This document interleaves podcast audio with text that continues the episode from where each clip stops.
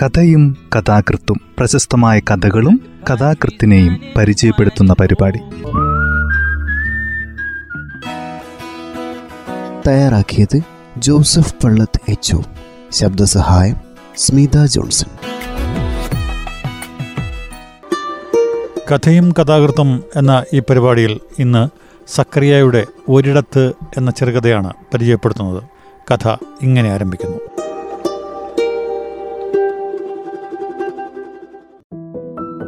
ഒരിടത്ത് ഒരു വീടിന്റെ ചുറ്റുപാടും ഉണ്ടായിരുന്ന പുൽത്തകിടിയുടെ കോണിലെ മീൻകുളത്തിൽ കുറെ തവളകൾ വസിച്ചിരുന്നു. വളരെ പരിമിതമായിരുന്നു അവയുടെ എണ്ണം.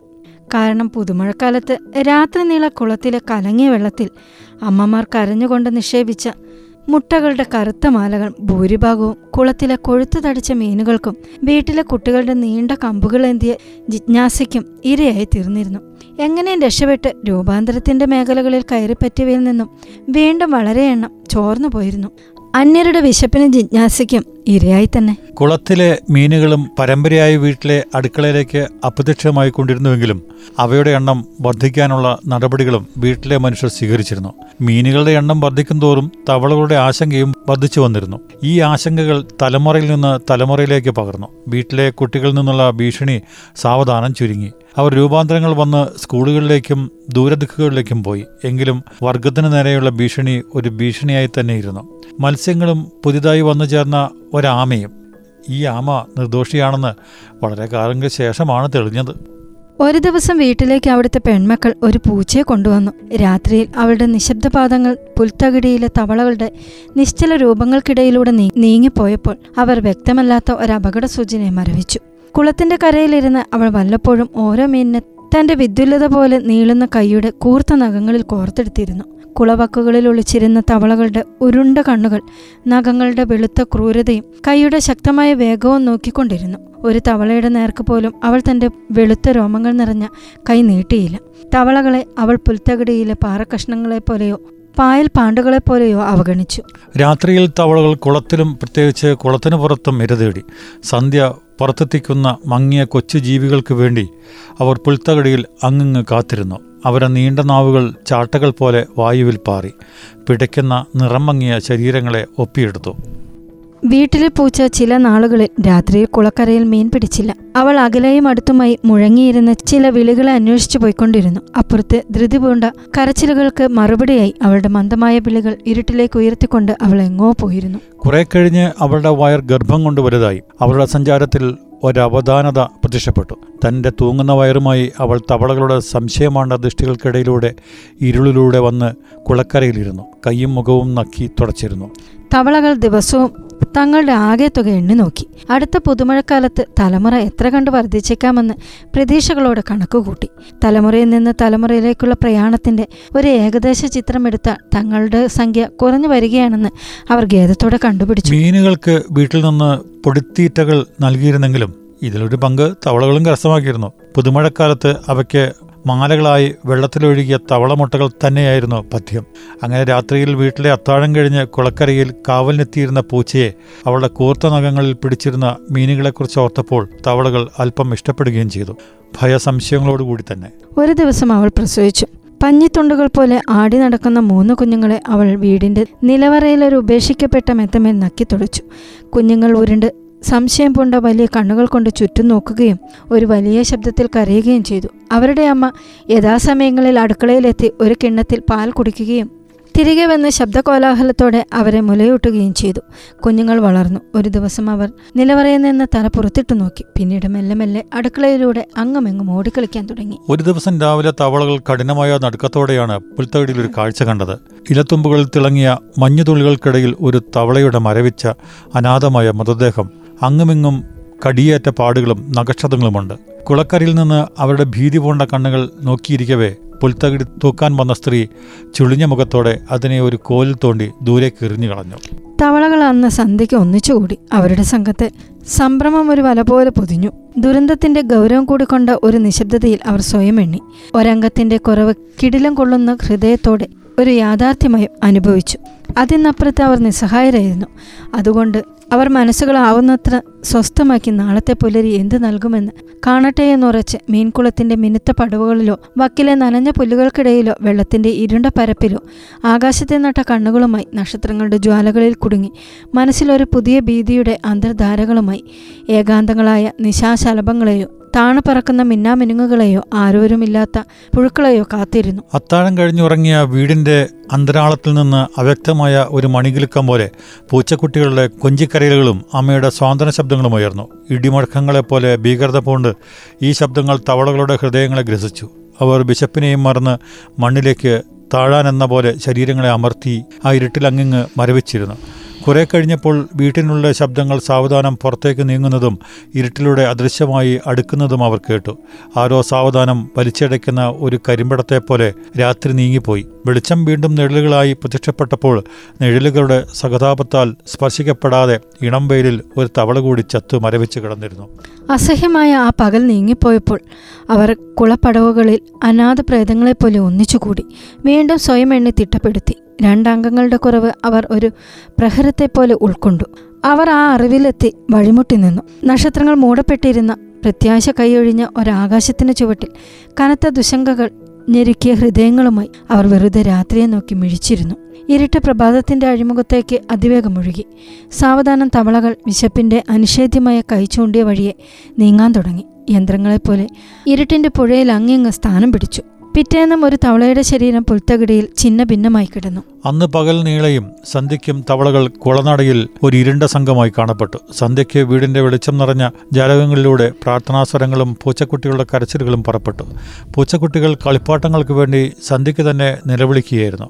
ആവശ്യം അത്താഴത്തിന് ശേഷമായിരുന്നെങ്കിലും കുളനടകളിലെ ഇരുണ്ട സംഘം തങ്ങളുടെ ഭീകരമായ അവസ്ഥയെ തകരുന്ന ഹൃദയത്തോടെ വിശകലനം ചെയ്തു. പ്രവൃത്തിയാണ് വേണ്ടത്. മൂന്നംഗങ്ങൾ നഷ്ടപ്പെട്ടിരിക്കുന്നു. നാളെയും സൂര്യൻ്റെ വെളിച്ചം തങ്ങളിലൊന്നിൻ്റെ മൃതദേഹവുമായല്ല വരികയെന്ന് എന്തുറപ്പ്? തലമുറകളിലൂടെ മാത്രമേ വംശത്തിന് ഇത്രയും അംഗങ്ങളെ നഷ്ടപ്പെട്ടിട്ടുണ്ടായിരുന്നുള്ളൂ. ഇന്നിതാ മൂന്ന് ദിവസങ്ങളിൽ മൂന്ന് നഷ്ടങ്ങൾ. അതും ഗർഭം കൊണ്ട് നിറഞ്ഞിരുന്ന അമ്മമാരാണ് മൂന്നിൽ രണ്ട്. പ്രവൃത്തിയാണ് വേണ്ടത്. വംശത്തിന്റെ നിലനിൽപ്പിനു വേണ്ടിയുള്ള അടിയന്തരമായ പ്രവൃത്തി. ആദ്യം തന്നെ അവർ ഇതിനൊരു പുതിയ തീരുമാനം ഉണ്ടാക്കുന്നതുവരെ ആരും, പ്രത്യേകിച്ച് ഗർഭിണികൾ, കുളത്തിലെ ജലപ്പരപ്പിന്റെ സംരക്ഷണം വിട്ട് ഇര തേടാൻ പോകരുത് എന്ന് നിശ്ചയിച്ചു. പിന്നീട് അവർ തീരുമാനിച്ചത് വംശത്തിലെ അംഗങ്ങളെ പെൺതവളകൾ ഒഴികെ നറുക്കിട്ടെടുത്ത് ഒരു ദിവസം ഒരു തവള എന്ന കണക്കിൽ പൂച്ചയ്ക്ക് ബലി നൽകാനാണ്. വംശത്തിൻ്റെ നിലനിൽപ്പിനു വേണ്ടി അടിയന്തരമായി പ്രവർത്തിക്കാൻ അവർ തയ്യാറെടുത്തു. അതായത് കൊന്ന തവളകളെ തിന്നിട്ടില്ലായിരുന്നത് പൂച്ചയ്ക്കും കുഞ്ഞുങ്ങൾക്കും തവളമാംസം ഇഷ്ടമില്ലായിരുന്നു എന്നാണ് കാണിച്ചത്. എങ്കിലും ഇതേവരെയുള്ള സംഭവങ്ങൾ സൂചിപ്പിച്ചതുപോലെ അവൾ ഒരു പതിവായി തുടർച്ചയായോ ഇടവിട്ടോ കൊല നടത്തിക്കൊണ്ടിരുന്നേക്കാം. എങ്കിൽ സാവധാനം അവളും കുഞ്ഞുങ്ങളും തവളയിറച്ചിയിൽ ഒരു സാധു കണ്ടെത്തിയേക്കാൻ സാധ്യതയുണ്ടായിരുന്നു. ഇതായിരുന്നു ആപത്ത്, ഏറ്റവും വലിയ ആപത്ത്. തങ്ങളുടെ തലമുറയിലെ ഏതെങ്കിലും ഗർഭിണി രക്ഷപ്പെട്ട് പ്രസവിച്ചാൽ തന്നെയും ആ പുതിയ തലമുറയും ദിവസങ്ങൾ കൊണ്ട് ഇല്ലെന്നാവുമെന്നത് വ്യക്തമായിരുന്നു. ഒന്നേ പ്രതിവിധി ഉണ്ടായിരുന്നുള്ളൂ: പൂച്ചയെയും കുഞ്ഞുങ്ങളെയും തവളയിറച്ചി അതിവേഗം മടുപ്പിക്കുക. ദിവസം അവൾക്ക് തവളയിറച്ചി കാഴ്ചവെക്കുക. മരിച്ച മൂന്നംഗങ്ങൾ പൂച്ചക്കുട്ടികളുടെ കളിപ്പാട്ടങ്ങളായാണ് മരിച്ചത്, ഇരകളായിട്ടായിരുന്നില്ല എന്ന് മനസ്സിലാക്കിയ ഈ തവള തൻ്റെ വംശമെടുത്ത തീർപ്പിൻ്റെ പല രാഹിത്യമോർത്ത് ദുഃഖിച്ചു. കളിപ്പാട്ടങ്ങളാണ് തങ്ങൾ, ഇരകളല്ല എന്നറിഞ്ഞിരുന്നെങ്കിൽ പ്രത്യേകം പ്രവർത്തിക്കാൻ ഒന്നുമില്ല എന്ന്, ദുഃഖിക്കാൻ ഒന്നുമില്ല എന്ന് മനസ്സിലാക്കി എല്ലാം സ്വീകരിച്ച്, അതായത് എല്ലാം ഉപേക്ഷിച്ച് കാത്തിരിക്കുക മാത്രം ചെയ്യാമായിരുന്നു. പൂർണ്ണ നിസ്സഹായബോധം തരുന്ന എളിമയാർന്ന സമാധാനവും അധീനപ്പെടലിൻ്റെ സ്വസ്ഥതയും കീഴടങ്ങലിൻ്റെ പ്രശാന്തതയും ക്ഷമയുടെ പ്രകാശമാർന്ന കാത്തിരിപ്പുമെല്ലാം അന്ധമായവരെ പോലെ വലിച്ചെറിയുന്നത്, തന്നെയും ഈ ക്രൂരമായ നഷ്ടപ്പെടുത്തലിനൊരു പങ്കാളിയാക്കുന്നത് അത് വേദനയോടെ കണ്ടിരുന്നു. ഈ ബലിപരമ്പരയിലേക്ക് ആദ്യമായി തിരഞ്ഞെടുക്കപ്പെട്ടത് യുവത്വത്തിൻ്റെ സന്തുഷ്ടി പ്രാപിച്ചധികമാവാത്ത ഒരു തവള തന്നെയായിരുന്നു. തൻ്റെ തിരഞ്ഞെടുക്കലിനെപ്പറ്റി അത് വേദനയോടെ കേട്ടു. ഈ പൊള്ളയായ ബലിപരമ്പരയ്ക്ക് താനാണല്ലോ തുടക്കമിടേണ്ടത്, തൻ്റെ ഹ്രസ്വമായ ജീവിതം ഇത്തരമൊരു അർത്ഥശൂന്യതയിലാണല്ലോ അവസാനിക്കുന്നത് എന്നോർത്ത് അത് ഒരു തീഷ്ണമായ ദുഃഖത്തിൽ കുടുങ്ങി. കുളത്തിലെ ഇരുണ്ട വെള്ളത്തിൽ വംശമൊന്നാകെ തങ്ങളുടെ ആദ്യത്തെ ബലിക്കു ചുറ്റും നിശബ്ദരായി നിന്നു. സമയമായപ്പോൾ ബലിത്തവള ജലപ്പരപ്പിലെ ഏകാഗ്രമായ സംഘത്തിൽ നിന്നടരുന്ന ഒരില പോലെയാകുന്നു. തണുത്ത ജലത്തിൻ്റെ വലയം ചെയ്തുള്ള പ്രശാന്ത ചുംബനങ്ങളിലൂടെ അതിൻ്റെ ഏകാന്ത രൂപം തൻ്റെ വംശത്തെ വിട്ടകന്ന് കരയ്ക്ക് നേരെ സാവധാനം നീന്തിപ്പോയി.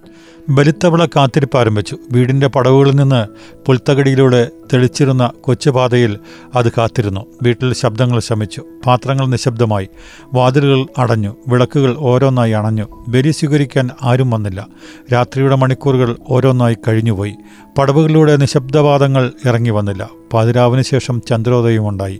കുളത്തിലെ വെള്ളത്തിൽ വംശത്തിൻ്റെ അക്ഷമയുടെ ചലനങ്ങൾ ഉതിർത്ത ശബ്ദങ്ങളും തിരകളും ജലരേഖകളും കുമിളകളും ഇടവിട്ട് തെളിഞ്ഞു മാഞ്ഞു. ഇരുണ്ട രാത്രിക്ക് പകരം മങ്ങിത്തിളങ്ങുന്ന ഒരു രാത്രി ബലിസ്ഥലത്ത് കാവൽ നിന്നു. ബലി അസ്പർശിതമായി തന്നെയിരുന്നു.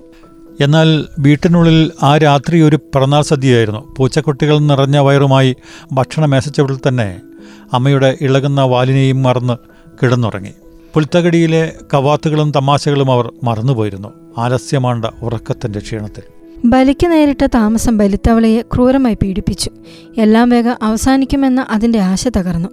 ദൈവങ്ങൾ എത്താതിരുന്ന ഓരോ നിമിഷവും അതിൻ്റെ മനസ്സിൻ്റെ അടുക്കടുക്കായി മേൽസൃഷ്ടിച്ച ഘനത്തിന് കീഴിൽ അതിൻ്റെ മനഃശാന്തിയിൽ വിള്ളലുകൾ വീണു. സമയനിളവെ ബലിത്തറയുടെ ഏകാന്തതയിൽ അതിന് തന്നെപ്പറ്റിയല്ലാതെ വേറൊന്നിനെപ്പറ്റിയും ചിന്തിക്കാൻ വയ്യെന്നായി. താൻ താനുമായി കെട്ടിപ്പിണഞ്ഞ് വീണു സ്വാർത്ഥമായ ഭീതിയിലേക്കും ദുഃഖത്തിലേക്കും വഴുതിപ്പോകുന്ന ദൂർത്ത നിമിഷങ്ങളെ അത് ഭയന്നിരുന്നത് ഇപ്പോൾ ഒരു യാഥാർത്ഥ്യമായി. അത് തന്നോട് തന്നെയായി പറഞ്ഞു തുടങ്ങി. ഇരുട്ടിൻ്റെ തണൽ എനിക്കുണ്ടായിരുന്നെങ്കിൽ കുളത്തിൽ നിന്ന് അവർ എന്നെ നോക്കുന്നുണ്ടാവണം. അവരെന്നെ നോക്കാതിരുന്നെങ്കിൽ മരണത്തിൻ്റെ സ്വകാര്യ നിമിഷങ്ങളിലും അനന്യനയനങ്ങളുടെ സ്പർശത്തിൻ്റെ മടുപ്പില്ലാതെ എനിക്ക് ലഭിച്ചിരുന്നെങ്കിൽ, അവരുടെ ജിജ്ഞാസയിൽ മരവിച്ച കണ്ണുകളുടെ കൂട്ടില്ലാതെ എൻ്റെ ഈ ബലി നിറവേറ്റാൻ കഴിഞ്ഞിരുന്നെങ്കിൽ, ആർക്കറിയാം, ഒരുപക്ഷെ അവർ കാത്തിരുന്ന് മടുത്ത് അക്ഷമവ് കൊണ്ട് കണ്ണുകൾ അടച്ചിട്ടുണ്ടാവും. എങ്കിൽ എനിക്ക് സന്തോഷമായി. എനിക്ക് വേണ്ടി ദുഃഖിക്കുന്നവർ ആരെങ്കിലും അവരിലുണ്ടാകുമോ? വേണ്ട. ഈ നിമിഷങ്ങളിലെങ്കിലും മിഥ്യാബോധങ്ങൾ പാടില്ല. ചന്ദ്രൻ്റെ ശമിക്കാത്ത തണുത്ത തിളക്കത്തെ ഒരു മേഘം മായ്ച്ചിരുന്നെങ്കിൽ ഇരുട്ടിൽ എനിക്ക് ഓടി ഒളിക്കാനല്ല, ആ പ്രധാന നിമിഷങ്ങളിൽ മറ്റാരുടെയും കണ്ണുകൾ കാണാതെ കരയാനോ ചിരിക്കാനോ ഭയന്ന് വിറയ്ക്കാനോ ഉള്ള സ്വാതന്ത്ര്യം നേടാനാണ്. എൻ്റെ ബലിദൈവങ്ങളെ, നിങ്ങളെവിടെയാണ്? എന്നെ സ്വീകരിക്കൂ. എൻ്റെ വംശം ഈ നിമിഷങ്ങളിലെങ്കിലും എന്നെ സ്വതന്ത്രനാക്കാത്തതെന്ത്? എൻ്റെ ശരീരം കൂർത്ത നഖങ്ങൾക്ക് കീഴെ ചിന്ന ഭിന്നമാവുന്നത്, മൂർച്ചയേറിയ പല്ലുകളിൽ കഷ്ണങ്ങളായി തൂങ്ങുന്നത് ആരും കാണേണ്ട. എൻ്റെ നിലവിളികൾ ആരും കേൾക്കരുത്. ഒരുപക്ഷെ പൂച്ചക്കുട്ടികൾ എന്നെ കുറേ സമയം നഖങ്ങൾ കൊണ്ട് തോണ്ടിയും ഇളക്കിയും പീഡിപ്പിച്ച് രസിച്ചേക്കാം. എൻ്റെ ആ ദയനീയത, അപഹാസ്യമായ വേദന മറ്റാരും കാണണ്ട. അവർ പ്രതീക്ഷിക്കും പോലെ ഞാൻ പാതി മരിച്ച് അംഗങ്ങൾ മുറിഞ്ഞ് ഈ പുൽത്തകടിയിൽ ഉപേക്ഷിക്കപ്പെടുമ്പോൾ എൻ്റെ വികൃത രൂപത്തിൻ്റെ അന്തിമവിറകൾ, രോദനങ്ങൾ ഒരു കണ്ണും ഒരു ചെവിയും അറിയേണ്ട. ഈ ഇരുട്ടും ഈ നിലാവും അറിഞ്ഞാൽ മതി. എൻ്റെ മരണം എൻ്റേതാണ്. പൂച്ചക്കുട്ടികൾ വളയങ്ങളെപ്പോലെ അമ്മയുടെ ശരീരത്തിന് ചുറ്റും പറ്റിപ്പിടിച്ച് കിടന്ന് ഗാഠമായി ഉറങ്ങി. സ്വപ്നങ്ങളുടെ നാട്ടിലൂടെ അവർ ഉയർത്തിയ വാലുകളുമായി തുള്ളിച്ചാടി. കുളത്തിലെ കണ്ണുകൾക്ക് ക്ഷമയേറ്റു. കഴിഞ്ഞു പോകുന്ന രാത്രിയോടൊപ്പം ചന്ദ്രൻ കൂടുതൽ പ്രകാശമാനമായി. പതിരാപ്പിറകെ ജനിച്ച നക്ഷത്രങ്ങൾ തിളങ്ങിയിരിഞ്ഞു. വരാൻ പോകുന്ന പ്രഭാതത്തിൻ്റെ പരാഗങ്ങളുമായി ചില കാറ്റുകൾ മരത്തലപ്പുകളെ ഇളക്കി. ബലിത്തവളയിൽ നിന്ന് ഒരു രോദനമുയർന്നു. അത് തനിക്കിനി തിരിച്ചു പോവാനാവാത്ത കുളത്തിനും തന്നെ സ്വീകരിക്കാത്ത ഉറങ്ങുന്ന ദൈവങ്ങൾക്കുമിടയിൽ ചന്ദ്രികയിൽ ഒരു പുഴുവിനെ പോലെ ചുറ്റിത്തിരിഞ്ഞു. എന്നിട്ട് തന്നിലേക്ക് ശ്രദ്ധയാകർഷിക്കാൻ വേണ്ടി കരഞ്ഞുകൊണ്ട് സാവധാനം ദൈവങ്ങൾ ഉറങ്ങുന്ന വീടിനു നേരെ പുറപ്പെട്ടു. അതിൻ്റെ നിലവിളികൾ വീടിൻ്റെ ഇരുണ്ട രൂപത്തിന്മേൽ അനാഥമായി പ്രതിധ്വനിച്ചു. കുളത്തിൽ കുളത്തിൽ വംശത്തിൻ്റെ അക്ഷമ പൂണ്ട അസ്വസ്ഥത ചെറു തിരകളിലേറി ഓരങ്ങളിൽ ചെന്നിടിച്ച് മണ്ണോട് ചേർന്നു.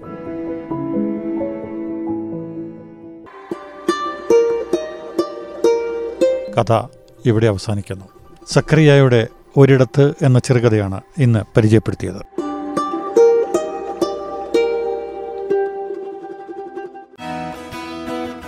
തയ്യാറാക്കിയത് ജോസഫ് പള്ളത്ത് എച്ച്. ശബ്ദസഹായം സ്മിത ജോൺസൺ.